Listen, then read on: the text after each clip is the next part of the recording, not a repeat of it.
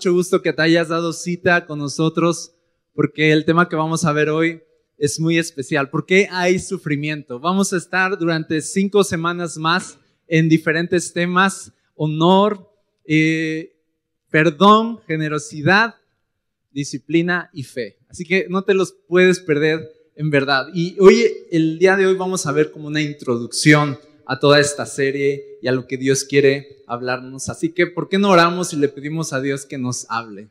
Señor, gracias porque estamos juntos para exponernos a tu palabra, exponernos a tu verdad y a todo lo que tú quieres mostrarnos. Señor, toma nuestro corazón, toma este tiempo y te pedimos que estés aquí en el nombre de Jesús. Amén. Ok, ¿por qué me va mal? ¿Alguna vez te has preguntado eso? A lo mejor has pensado eh, que el universo está en tu contra y de pronto culpamos a la suerte, culpamos a lo mejor a, los astros, culpamos a, personas que están a tu alrededor eh, de por qué nos está yendo y, pensamos que las cosas que nos salen mal es, es por culpa de algo o por culpa de alguien más, pero en gran medida, y eso es lo que vamos a ver hoy, en gran medida la vida que tenemos es el resultado de las decisiones que tomamos. En gran medida. ¿Ok? Y quiero ir paso a paso contigo y, vamos, siempre que vemos eh, preguntas así como existenciales, resulta eh, muy práctico ir al origen, ir a Génesis y poder ver qué dice la Biblia de cómo comenzó todo y también de cómo comenzó todo a estar mal, porque no, no siempre las cosas estuvieron mal. Hubo un tiempo en, la existencia del mundo donde las cosas estaban bien. Así que quiero, ir contigo, vas a ver aquí las citas en pantalla, Génesis 1, 27 y 28. ¿Ok? Voy a leer primero eso y vamos a ir viendo que Dios quiere hablar con nosotros. Dice Génesis 1, 27. Así que Dios creó a los seres humanos a su propia imagen, a imagen de Dios los creó, hombre y mujer los creó. Luego Dios los bendijo con las siguientes palabras, sean fructíferos y multiplíquense, llenen la tierra y gobiernen sobre ella, reinen sobre los peces del mar, las aves del cielo y todos los animales que corren por el suelo. Entonces Dios dijo, miren, les he dado todas las plantas con semilla que hay sobre la tierra y todos los árboles frutales que les sirvan de alimento. Y he dado toda planta verde como alimento para todos los animales salvajes para las aves del cielo y para los animales pequeños que corren por, el suelo, es decir, para todo lo que tiene vida. Y eso fue lo que sucedió. Y el verso 31 finalmente dice, entonces Dios miró todo lo que había hecho y vio que era bueno. Ok, quiero, quiero quedarme con esta última frase. Dice, y vio Dios que era bueno. Ok, lo que Dios creó lo creó bueno. La humanidad no fue creada de manera defectuosa. Eso es, eso es, lo primero que tú tienes que saber. La humanidad no tenía defectos. Se revisó la mercancía antes de salir del local, antes de entregar y hasta donde Dios se quedó, Él entregó algo bueno. Él, él hizo todo y dijo, está bien, está funcionando. A ver, pruébalo. Y probamos y dijimos, sí, sí, está funcionando. Todo estaba funcionando antes de salir y se revisó, y eso es lo que dice la Biblia, Dios hizo todas las cosas buenas. Y eso es lo primero que tienes que saber, Dios es bueno. ¿Ok? E-, esa idea tiene que revolucionar nuestra mente. Esa idea, esa sola idea de Dios es bueno e hizo todas las cosas buenas eso tiene que golpearnos cada día porque no hay un, un minuto, un segundo en la existencia, de, en nuestra existencia donde Dios esté siendo malo o Dios esté teniendo un mal momento o Dios esté teniendo un mal día o, o que el, carácter de Dios se mueva. La Biblia dice que en Él no hay mudanza ni sombra de variación, no hay ni un poquito de cambio en Dios, en, en quién es Él o en la esencia de Él. Lo que dice la Biblia es que Dios es bueno siempre. ¿Ok? ¿Cuándo Dios es bueno? Siempre Dios es bueno. Y si Dios es bueno, Dios va a hacer cosas buenas, ¿ok? vamos juntos. Entonces, un, un punto. Dios es bueno. Punto dos. Dios hizo todas las cosas buenas. Y luego me encanta lo tercero que dice, y los bendijo Dios. Miró a la humanidad y los bendijo y dijo, multiplíquense, sean fructíferos, que eh, algo así, el que Dios haya dicho los, los voy a bendecir es como de, mi deseo es que te vaya bien. Mi, mi, deseo en mi corazón quiero que te vaya bien. Eso es que Dios me bendice. ¿Ok? Eso es que Dios me bendice. Es yo quiero que estés bien. Yo quiero, yo quiero que seas fructífero. Yo quiero que te multipliques. Yo quiero que reines sobre todo. Aquí les está diciendo.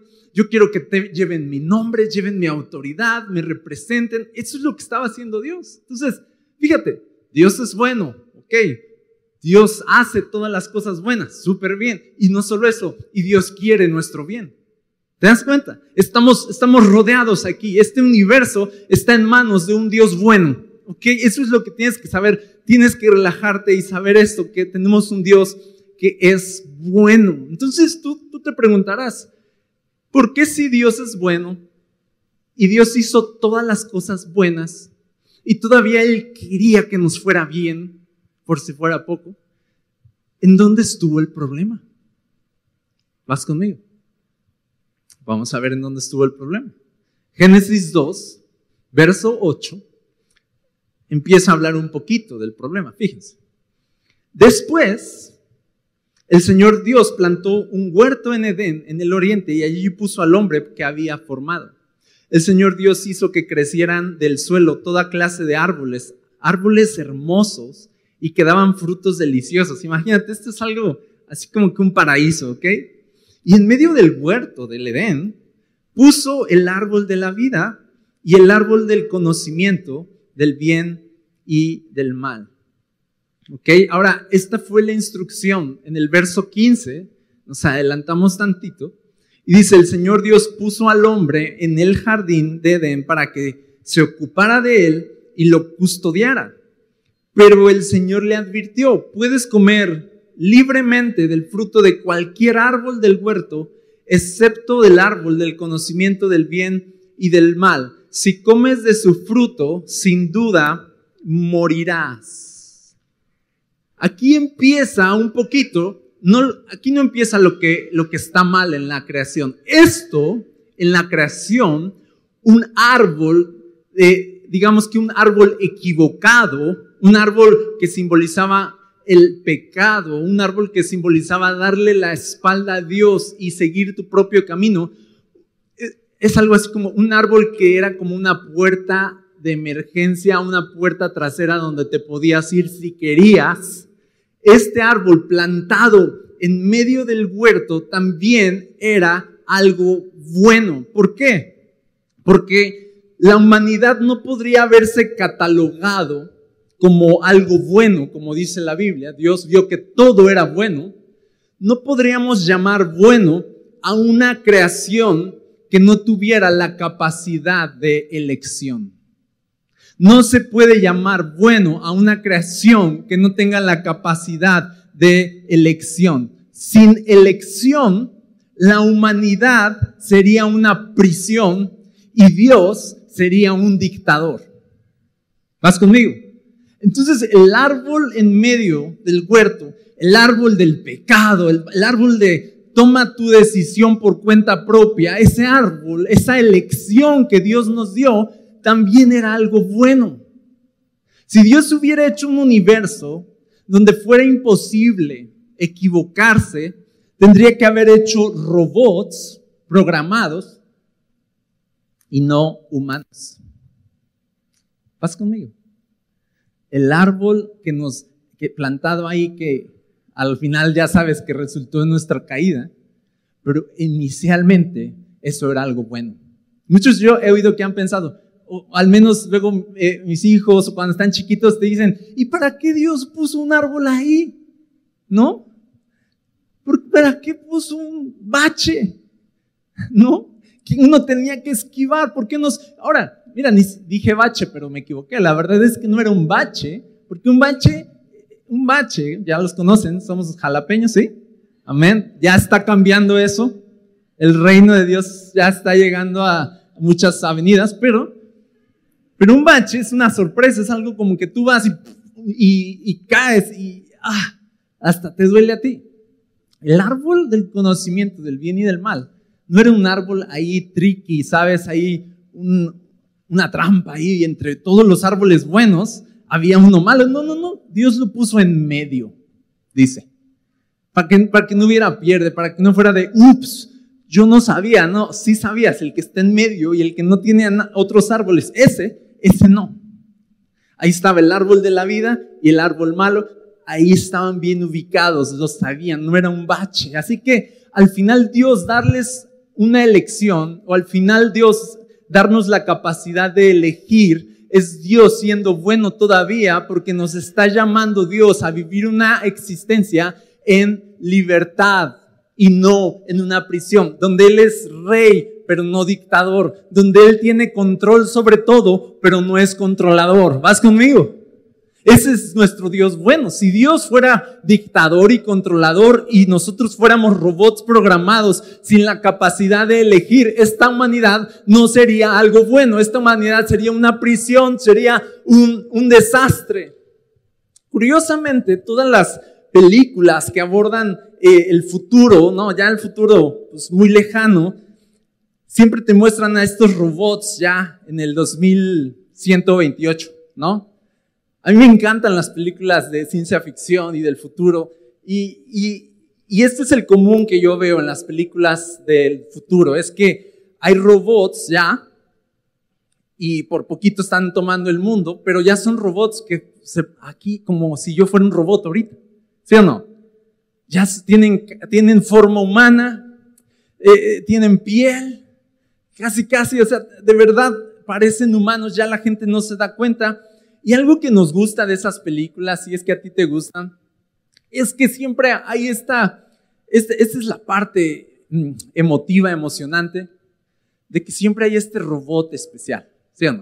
Este robot que no hace lo que fue programado a hacer, sino que quién sabe qué rayos le pasó, se cayó, algo en su inteligencia artificial o en su chip, yo no sé de eso, no soy programador, pero voy a decirlo así, en su inteligencia, entonces él empezó a, reunir datos y de pronto, en vez de hacer un sí o un no básico de un robot, de pronto se vuelve como que empieza a tomar una decisión el robot, porque siente como ya cierta empatía por su dueño. ¿Has, has visto esas películas? Y, y, y, lo rescata, aunque nadie se lo pidió. No, no le dijeron rescatar, rescatar. No, pero él rescató. ¿Por qué? Porque tuvo una, algo muy parecido a empatía, algo muy parecido a una emoción, a una preocupación humana, tuvo algo muy parecido a humano. Y eso es lo que nos gusta de los robots, que, que, que de pronto puedan ser libres y hacer cosas que van más allá de lo que están programados a hacer. Ahora, ¿por qué estoy diciendo esto? Porque nos emociona eso tener la libertad de elegir y salir de esa esclavitud, ¿sí o no? Y nosotros, te voy a decir, no somos robots programados. Nosotros somos humanos y somos una creación divina. Y somos una creación buena. Y eso significa que somos libres. Tú si quieres ahorita te puedes parar y te puedes ir no te estoy corriendo, o sea, eres libre de hacerlo. La libertad de elegir es lo que nos hace humanos. ¿Vas conmigo? Ahora, estoy hablando de esos robots que de pronto ya casi que ya sienten algo por su dueño, porque sabes que es en la capacidad de elegir donde el amor eh, empieza a florecer. ¿Ok? Es en la capacidad de elegir donde el amor, que es la fuerza más poderosa del universo, ¿ok? El amor solo puede florecer en la capacidad de elegir. Fíjate, ¿qué habría pasado si Dios no nos daba un árbol malo? ¿Qué valor habría tenido nuestro buen comportamiento para Dios? ¿De qué serviría para Dios un montón de seres automáticos que no tienen la capacidad, la libertad de elegir? Y esta libertad de elegir es la parte vulnerable de la creación, sí, pero también la parte que hace de la creación algo genuino, algo bueno, algo hermoso, porque si solo pudiéramos elegir el bien, ¿qué sentido tendría? Yo te pregunto, ¿tú querrías pasar el resto de tu vida con una persona que fue obligada a vivir contigo? A menos que estuvieras mal, ¿verdad? Al menos que fueras un psicópata, dirías, sí, está bien, voy a vivir con una persona que está como esclavo o esclava, obligado a quedarse aquí, no tiene opción. ¿Quién querría eso? ¿Quién querría, qué, sería eso? ¿Sería amor eso? ¿Verdad que no? Por eso nos gustan estas, estas también tramas de, de la monarquía, ¿no? Donde lo quieren obligar a casarse con alguien que no ama a la princesa. ¿Sabes? Pero la, princesa siente algo, no, no quiere casarse con William. No quiere eso. La princesa quiere casarse con, pues, no sé, con alguien ahí que no es de la monarquía, de alguien de la ciudad. Y eso nos gusta, ¿sí o no? Nadie está así de, vamos, princesa, estás viendo, vamos, princesa, ya cásate. Él tiene lana, tiene posición, tiene apellido. ¿Verdad que nadie, nadie, nadie aplaude eso? Aplaudimos libertad. Nos aplaudimos el amor. El amor solo florece donde hay libertad. Pero si alguien fue obligado a estar contigo, nadie quiere esa clase de vida. Y Dios, ¿por qué querría tenernos obligadamente con Él? ¿Eso para qué? ¿Eso de qué serviría? Eso no sería amor, eso sería una imposición, otra vez, sería una, una dictadura.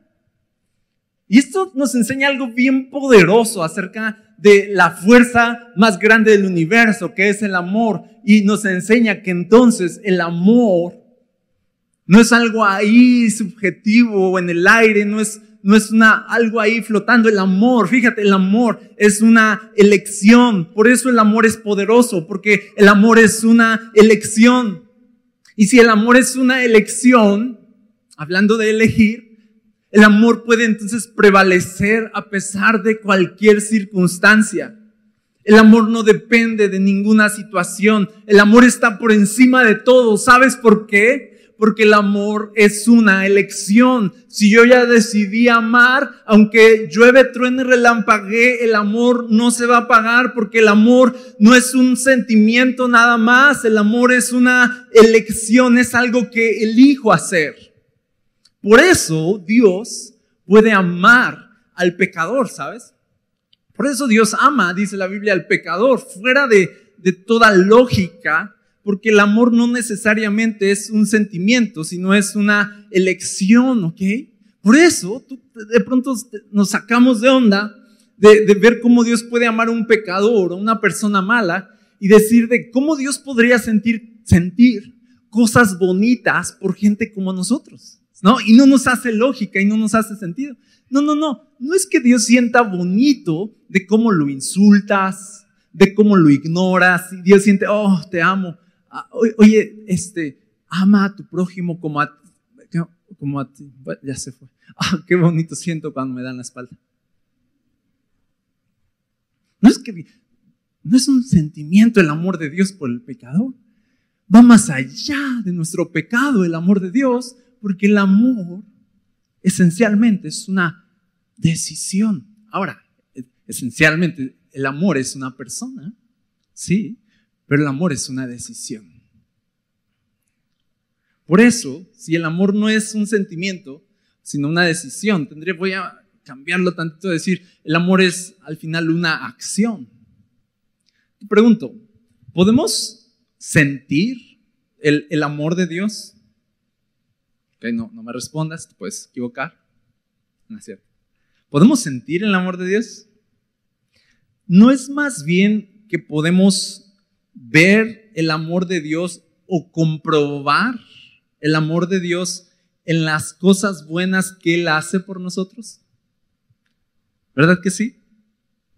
Por ejemplo, una, una esposa no siente el amor de su esposo a, a la distancia, no está en su trabajo y de pronto se siente así como, ah,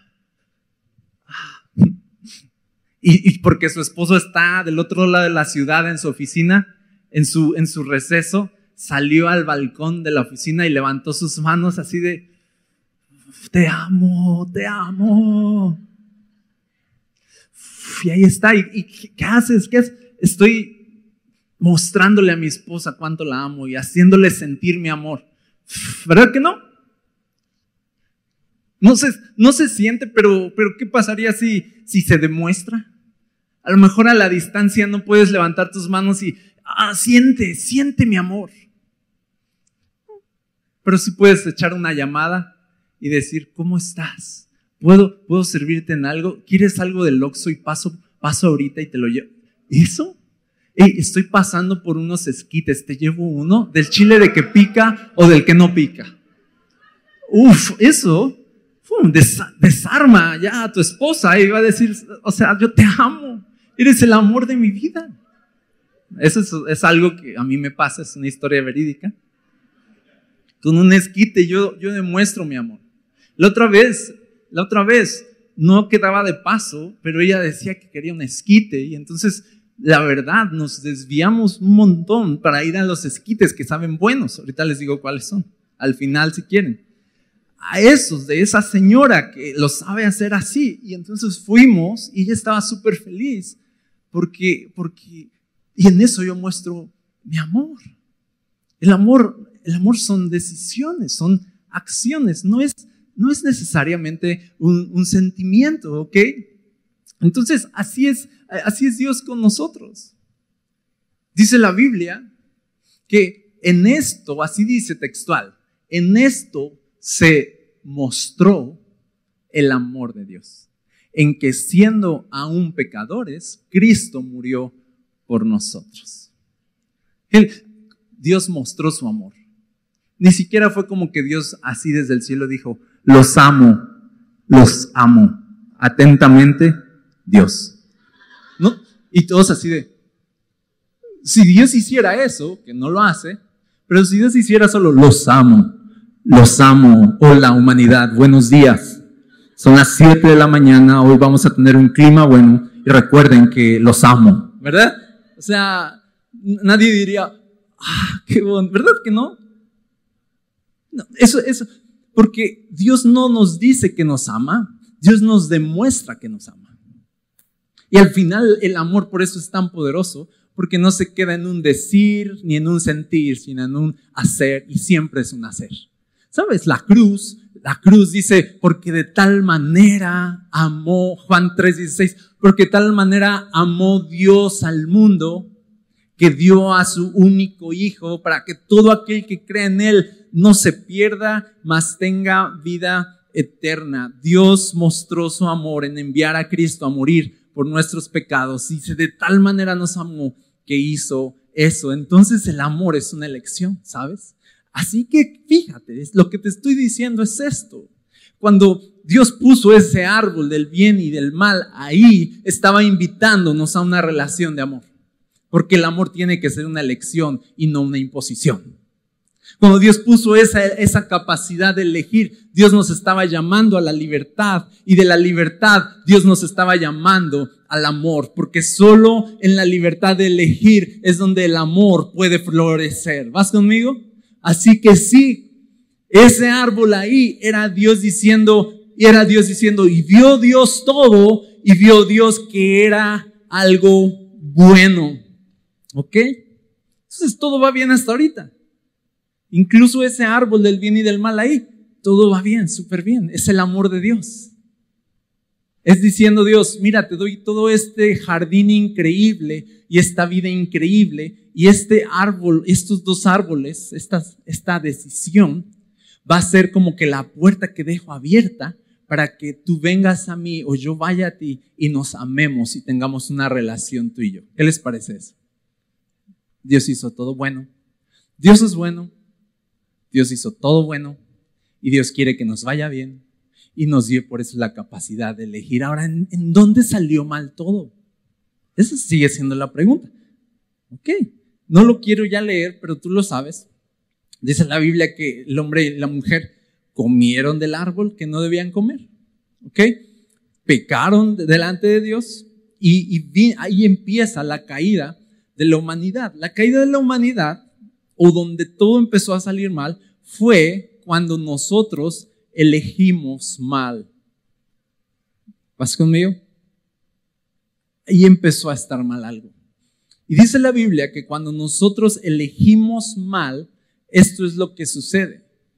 Ahí, digamos que de fondo, lo que está sucediendo es que estamos no amando a Dios de regreso, sino estamos amando el pecado y estamos amando la vida sin Dios. Te voy a decir, el problema de la humanidad no es meramente moral, no es meramente comportamiento errado o equivocado. El problema de la humanidad es que hemos dejado de amar a Dios para amar más al pecado que a Dios. El problema de la humanidad es un asunto de amar. Por eso dice la Biblia que el mandamiento más importante, ¿cuál es?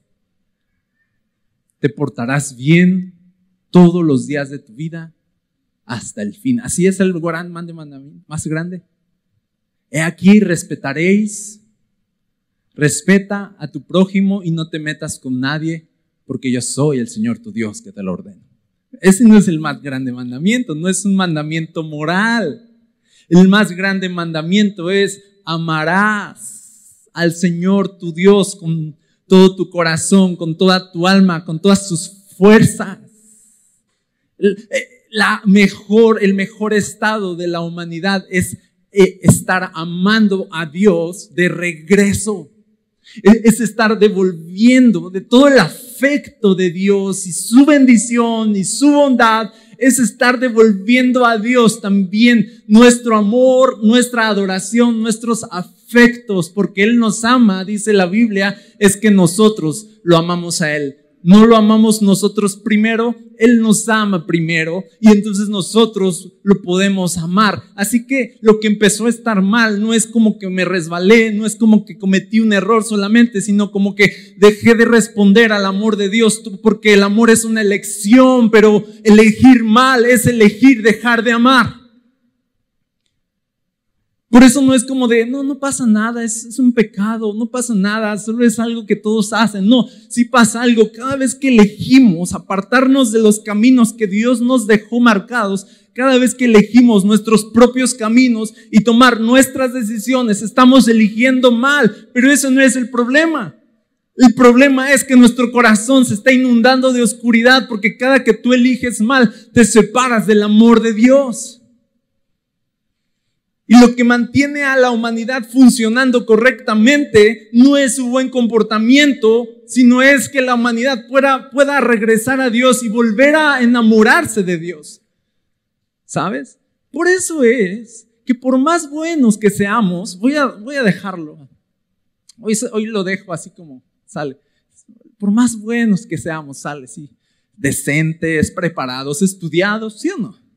Civilizados. Esto, por, por más que seamos civilizados y tengamos acceso a un montón de información correcta, e información moral y de justicia, por más que sepamos lo que está bien y estemos bien preparados con todo eso, por más que tengamos nuestro mejor desempeño y nuestro mejor comportamiento, ¿por qué rayos seguimos siendo una humanidad tan desastrosa? Porque el problema de la humanidad no es moral. La mayoría de la gente que tú conoces y yo conozco se porta más o menos bien. No es moralidad. Es un asunto del corazón. No es moralidad el problema. Ya no amamos a Dios.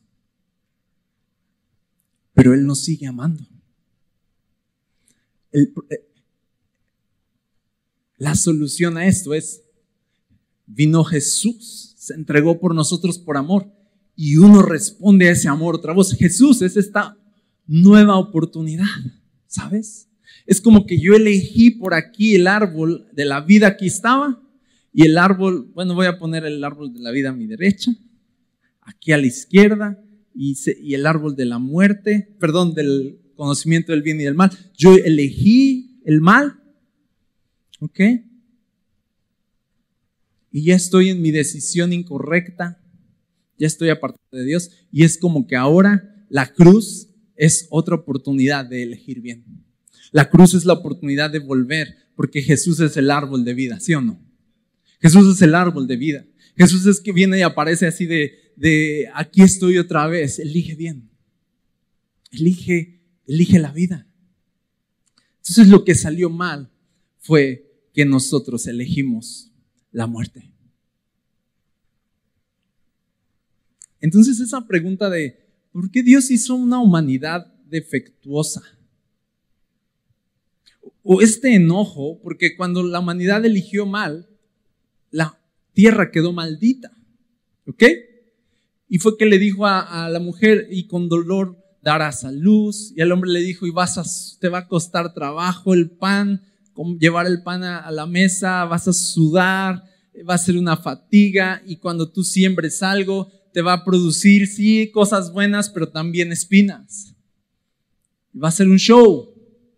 Se inaugura el dolor en la caída de la humanidad o en la decisión que tomamos, se inaugura el dolor y entonces de alguna forma lo que la Biblia nos dice es que lo que tú siembras en esta tierra, la tierra te lo regresa. Si tú siembras pecado en esta tierra y, malas decisiones, la tierra te va a regresar espinos. Por eso Proverbios 19.3 dice algo bien padre acerca de esto.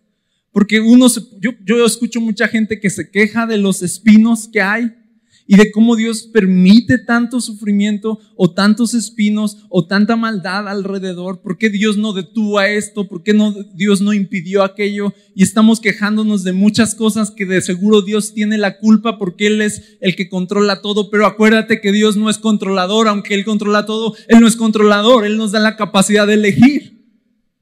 Y entonces fíjate que dice Proverbios 19.3, la gente arruina su vida por su propia necedad y después se enoja con el Señor. ¿Sí? Es súper real.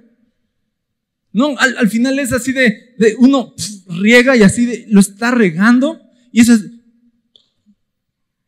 ¿en serio?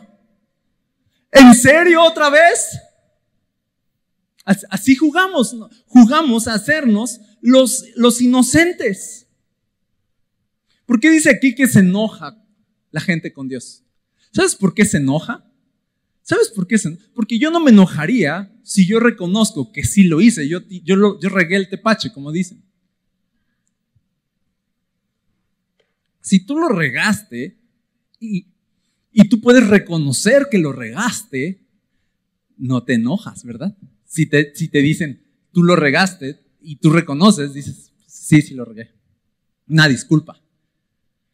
Pero si yo lo regué y no atino en reconocer que yo fui quien lo regó, entonces me voy a enojar y le voy a echar la culpa a alguien.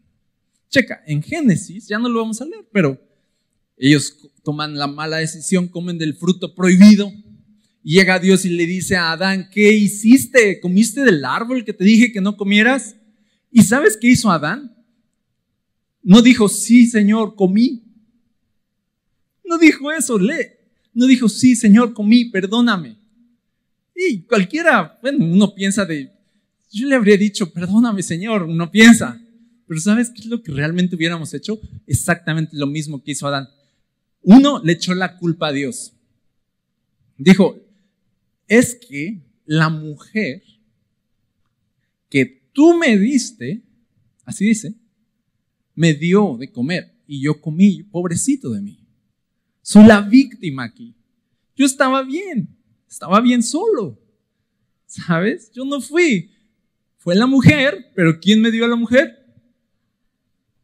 Yo nada más ahí te lo dejo. Y así se lo deja Adán, como de, de yo no soy culpable. Y entonces nos gusta jugar al inocente. Eso está jugando la humanidad todo el tiempo. Bien sabemos que lo regamos y después nos hacemos los inocentes. ¿Sabes por qué nos hacemos los inocentes? ¿Sabes por qué? Porque solo una persona inocente, pensamos, merece cosas buenas. ¿Sí o no?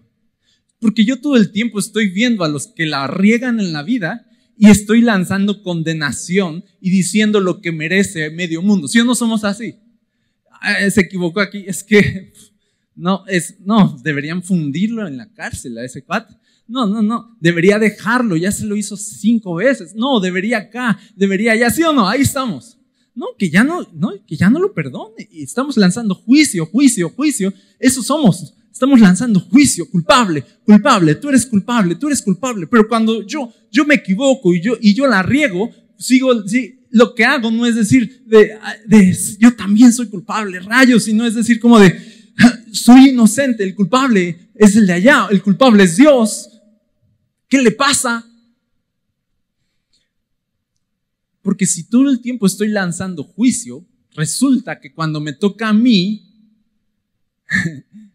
ser llevado a juicio, mis, propias palabras son mi juicio. Jesús dijo, con la misma vara que midas, serás medido, ¿sabes? Entonces uno en el interior sabe esas cosas. Así que hay que jugar al inocente porque un culpable no merece nada, pero un inocente merece recompensas. Y yo soy, por cierto, un inocente. Mucho gusto. Y nos autoengañamos diciendo, soy inocente. La Biblia dice en Santiago, no se engañen. No digan, no, yo no tengo pecado. No digan, no, yo soy bueno. No digan, yo no me meto con nadie. Dicen, no, no, no te engañes, no, no eres inocente. Y por alguna razón pensamos que si jugamos a hacernos los inocentes, Dios no se va a dar cuenta y nos va a premiar con, con grandes recompensas. ¿Ok? Pensamos que Dios se la cree.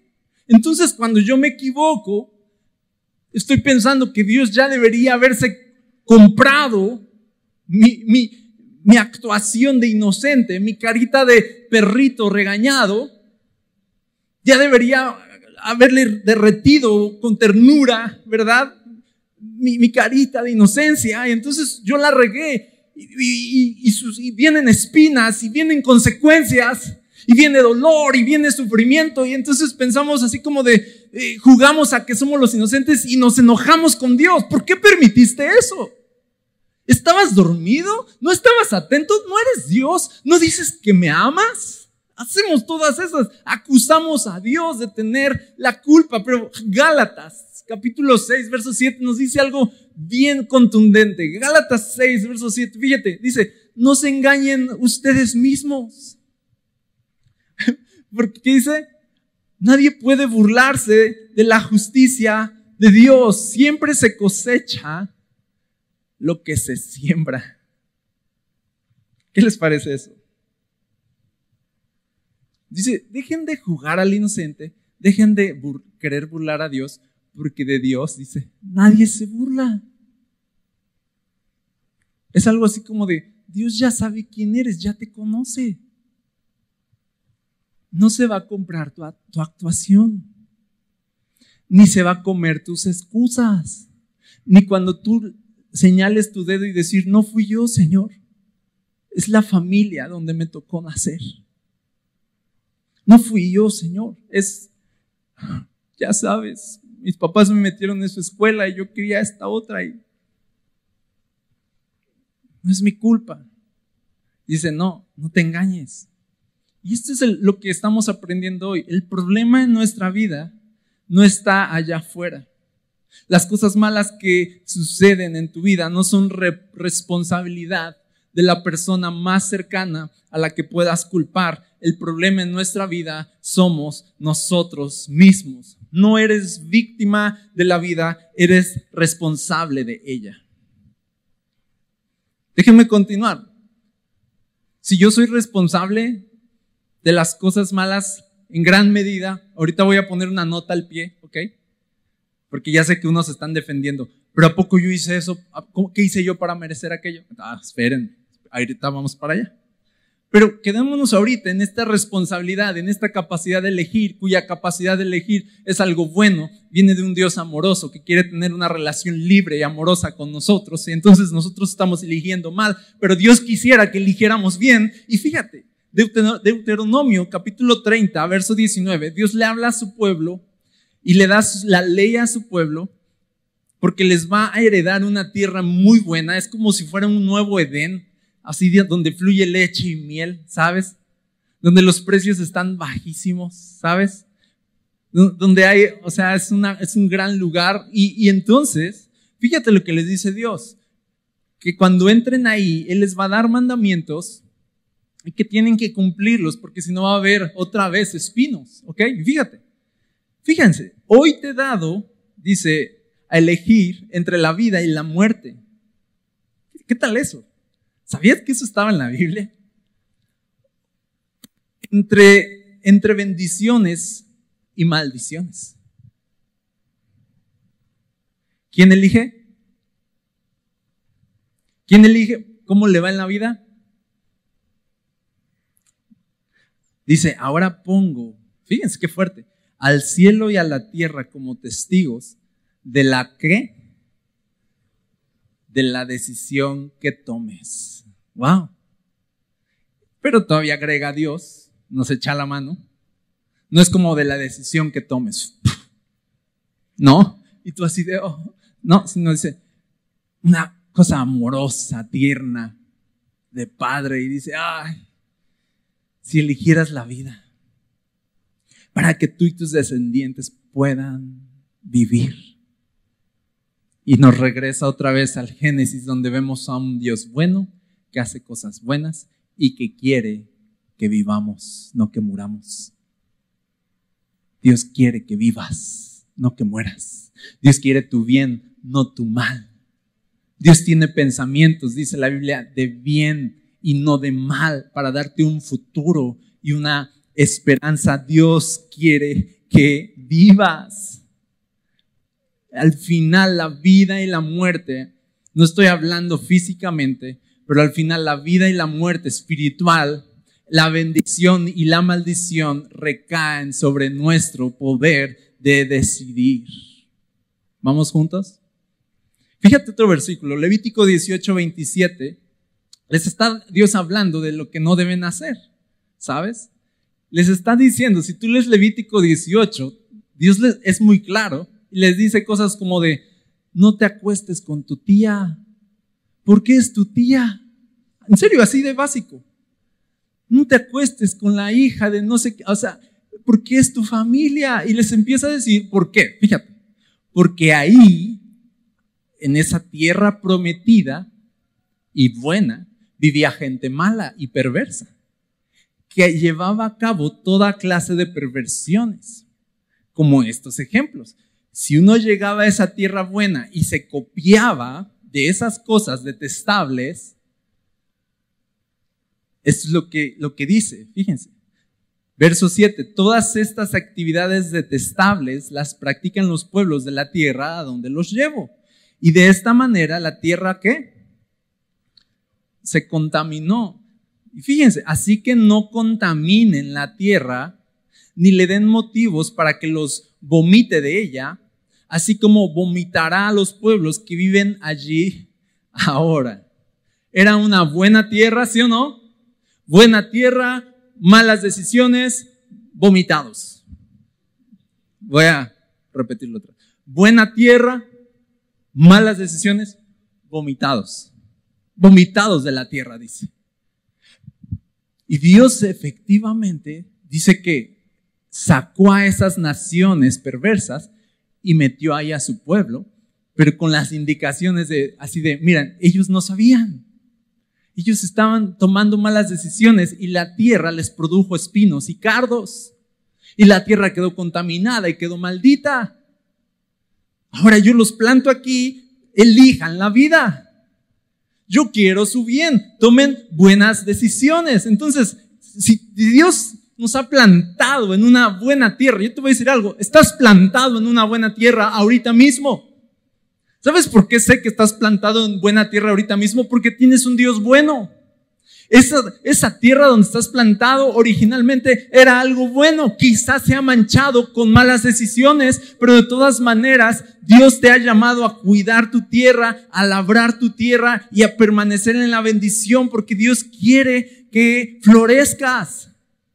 Dios quiere tu bien. No sé si ya, ya se convencieron de eso. Dios quiere tu bien en verdad. ¿Qué dice Dios? Elige pues, elige la vida. Ahora, con esto déjame darte un último consejo con respecto a esto. Y luego voy a mi nota al pie y terminamos. ¿Ok? Si Dios te ha plantado en una buena tierra, tú tienes, recordando Génesis, dice ahí que Dios hizo todo bueno, dice que, que plantó un huerto que se llamaba Edén. ¿Y qué pasó?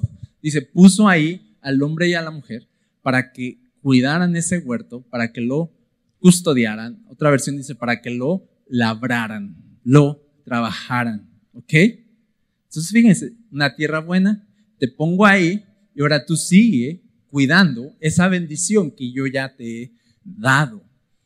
Todos aquí somos bendecidos por Dios y no hay ninguna persona aquí que Dios quiera tu mal, Dios quiere tu bien. Vamos juntos. Y Dios te pone en una tierra y te pone en un lugar, quizá te pone en una familia, quizá te pone en un trabajo, quizá te pone en medio de personas para que seas influencia y estás ahí parado. Y si tú sigues caminando en la bendición y no en la maldición, dice la Biblia que te va a ir bien. Y vas a florecer en esa tierra que el Señor te ha dado. Pero ¿qué pasa? Si tú descuidas lo que Dios te ha dado, si empiezas a ser indiferente a los mandamientos de Dios, si empiezas a olvidarte de tu creador, si empiezas a, descuidar, por ejemplo, Dios te dio una familia, pero si tú le empiezas a descuidar, si tú empiezas a, distraerte, entonces va a contaminarse su tierra y va a, va a venir maldición a nuestra vida. ¿Vas conmigo? ¿Qué tienes que hacer? ¿Qué tenemos que hacer? Debes caminar en la bendición que Dios ya te trazó. Es así. Déjenme darle un, ejemplo. Dice la Biblia, Proverbios 29, 15, dice esto. Dice, disciplinar a un niño produce sabiduría, pero un hijo sin disciplina, ¿qué? Avergüenza a su madre. Mamás no volten a ver a sus hijos, por favor. No, así iban a voltear así de. Les hacen ojos las mamás a los hijos a la distancia así de.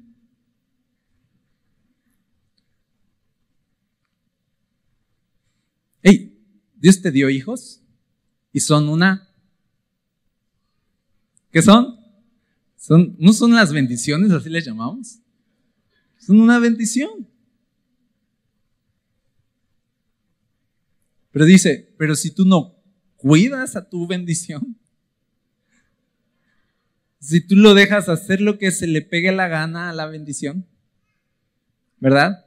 si tú no disciplinas y enseñas e instruyes a tu bendición, estás en ese Edén, si tú no labras la tierra, lo cultivas y lo riegas para que florezca, inviertes tiempo en tus hijos, invierte amor, amor es estar presente, ¿verdad?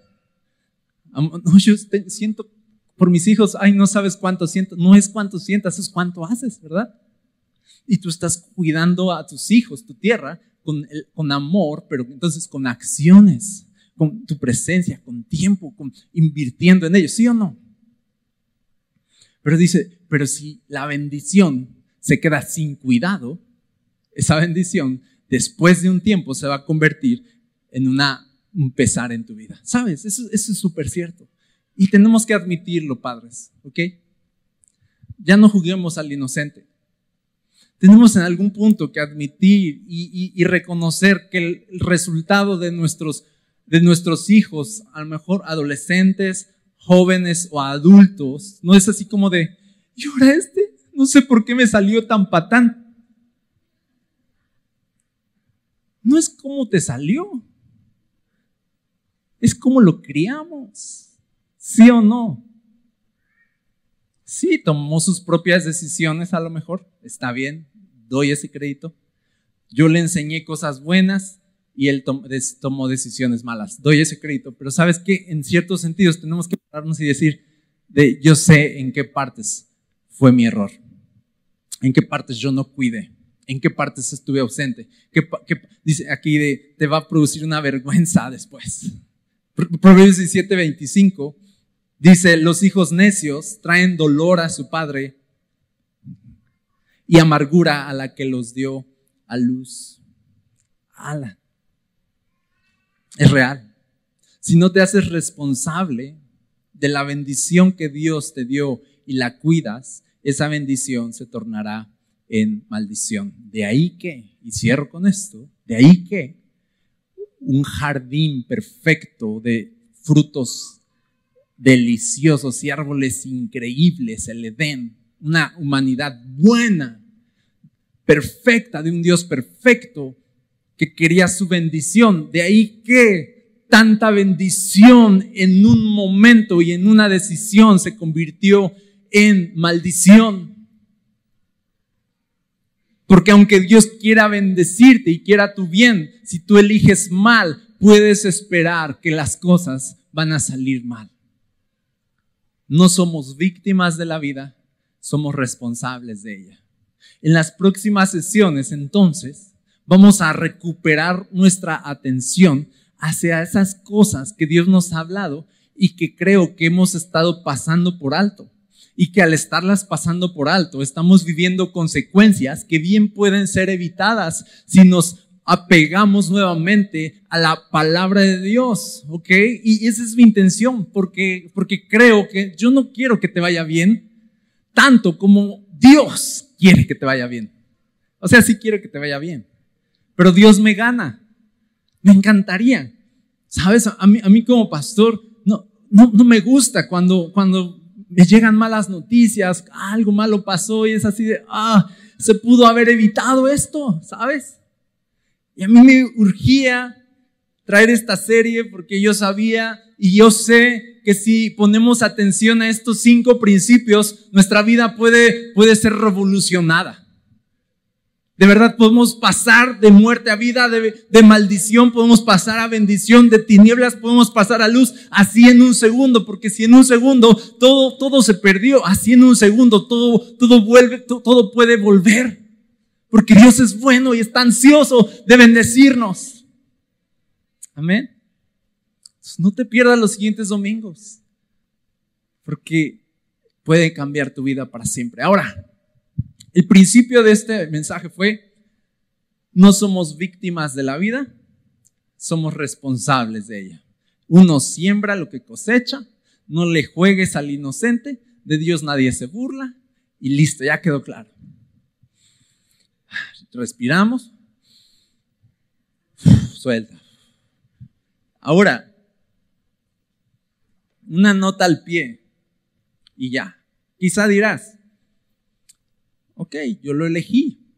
Yo elegí esto, yo elegí aquello y, pago por lo que rompí. ya me cansé.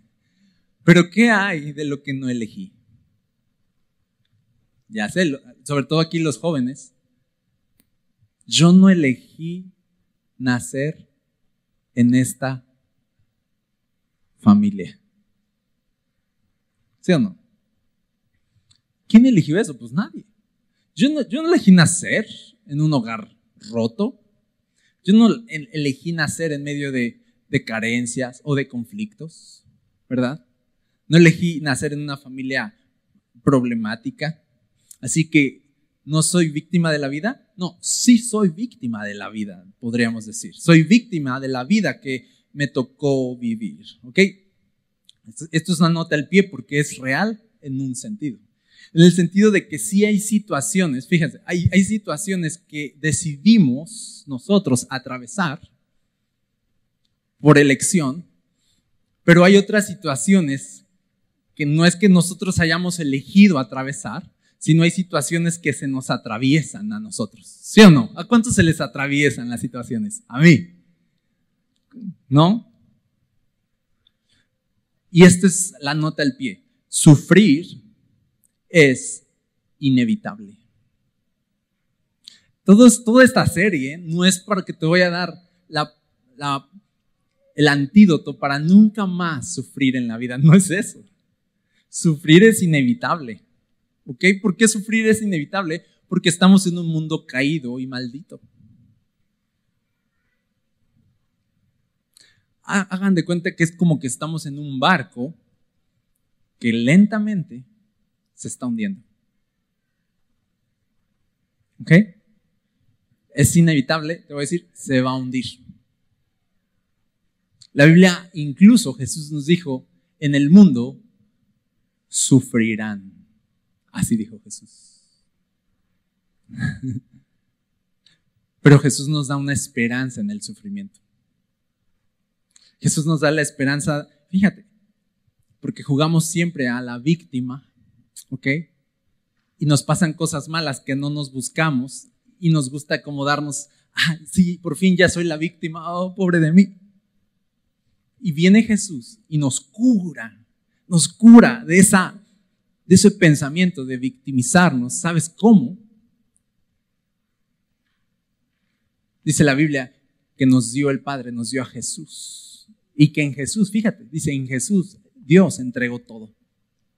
Toda bendición, cosas buenas, vida para ti, transformación. En Jesús ya lo tienes todo. Aunque estás en un barco que se está hundiendo y aunque se hunda, el que cree en mí, dijo Jesús, aunque esté muerto, vivirá. Entonces en Jesús es como que si nos estamos hundiendo, es como que si nos pasan cosas malas a veces, es como que si enfermamos a veces, como que si nos, nos suceden cosas que no nos buscamos, sí, se está hundiendo este barco, pero, pero Pablo decía algo, el apóstol Pablo decía algo, que podemos atravesar desnudez, hambre, peligro, espada, ¿sabes? Persecución, decía Pablo, cualquier sufrimiento que se les antoje, Pablo los, los puso así y Pablo los vivió también. Y dice, pero antes, en todas estas cosas, somos más que vencedores por medio de aquel que nos amó. Y la conclusión es, así que concluimos que aunque nos vaya mal, Dios sigue siendo bueno y nos sigue amando igual. Así que concluimos que aunque la vida nos pase encima, el amor de Dios nos pasó encima primero. Así que concluimos que aunque la vida nos quite cosas, el amor de Dios ya nos entregó todo en Cristo, así que por más que este mundo me quite, yo sigo estando completo y sigo siendo más que vencedor en Cristo Jesús. En Cristo Jesús nunca voy a ser la víctima. Aunque el mundo me pase encima, en Cristo Jesús sigo siendo más que vencedor. Yo te digo, nunca ya juegues ese papel de víctima porque eso no viene de Dios, viene de la oscuridad. Mejor levántate y di, aún ahora soy más que vencedor en Cristo Jesús. Y en medio de esta situación adversa y difícil, sigo comprobando y viendo el amor y el cuidado de Dios hacia mi vida. Y aunque estoy perdiendo en Cristo Jesús, soy más que vencedor. Lo tengo todo, estoy bien, estoy completo. Los que estamos en Cristo Jesús podemos decir, estoy bien, estoy completo. Jesús es suficiente. Aún ahora, aún ahora, aún ahora, estoy bien, estoy en vida, estoy en bendición porque estoy en Cristo Jesús. Esa es la esperanza a la que nos llama la Biblia. No es una, un, antídoto mágico para que todo vaya bien. No es una limpia. No es algo que te compras por ahí y lo pones a ver si, si, si te da una bendición. Porque el problema no está a tu alrededor. El problema está dentro de nosotros. Pero Jesús arregló ese problema al cambiarnos el corazón para que pudiéramos amarlo otra vez y decidir bien otra vez.